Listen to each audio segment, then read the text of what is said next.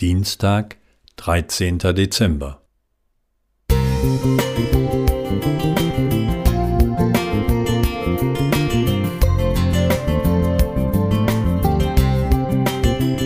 Ein kleiner Lichtblick für den Tag.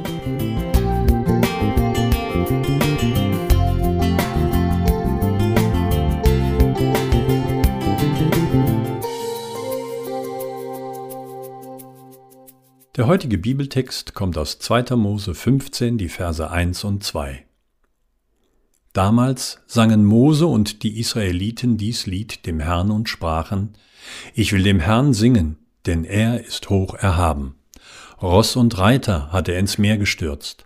Der Herr ist meine Stärke und mein Lobgesang und ist mein Heil. Das ist mein Gott, ich will ihn preisen. Er ist meines Vaters Gott, ich will ihn erheben. Viele Generationen der Israeliten werden von den Ägyptern unterdrückt, bevor sie endlich das Land verlassen und wieder in Freiheit leben können. Begeistert marschieren sie los, doch dann jagt ihnen des Pharaos Armee hinterher, um sie zu töten. Die Israeliten sind verzweifelt, haben Todesangst. Im letzten Augenblick teilt Gott das Meer durch einen starken Ostwind, so dass die Israeliten ans andere Ufer eilen können. Als die ägyptische Armee ihnen folgt, kommt das Wasser zurück, spült sie weg und reißt sie in die Tiefe. Erschrocken und gebannt starren die Israeliten auf das tosende Meer, das die Feinde vor ihren Augen verschlingt. Noch können sie nicht glauben, was da gerade geschehen ist, doch dann dämmert es ihnen. Sie sind gerettet. Sie sind mit dem Leben davongekommen. Sie sind endlich in Freiheit. Gott hat eingegriffen. Kein Wunder, dass sie aus ihrer Erstarrung erwachen und zu jubeln beginnen. Unbändige Freude erfüllt sie. Die Menschen loben Gott, lachen, tanzen und singen vor Begeisterung. Doch drei Tage später ist alles wieder vergessen.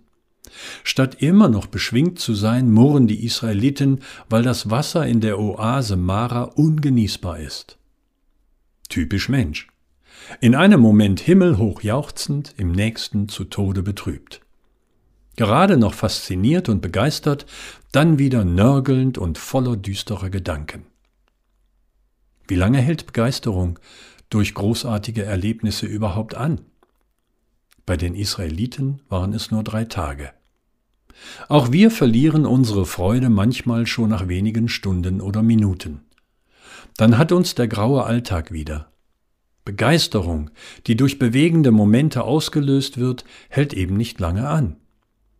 Wahrscheinlich, weil wir so vergesslich sind, weil wir nicht auf Gottes Führung und Beistand zurückblicken und dafür dankbar sind weil wir einen Hang zum Negativen haben oder weil wir realistisch bleiben wollen.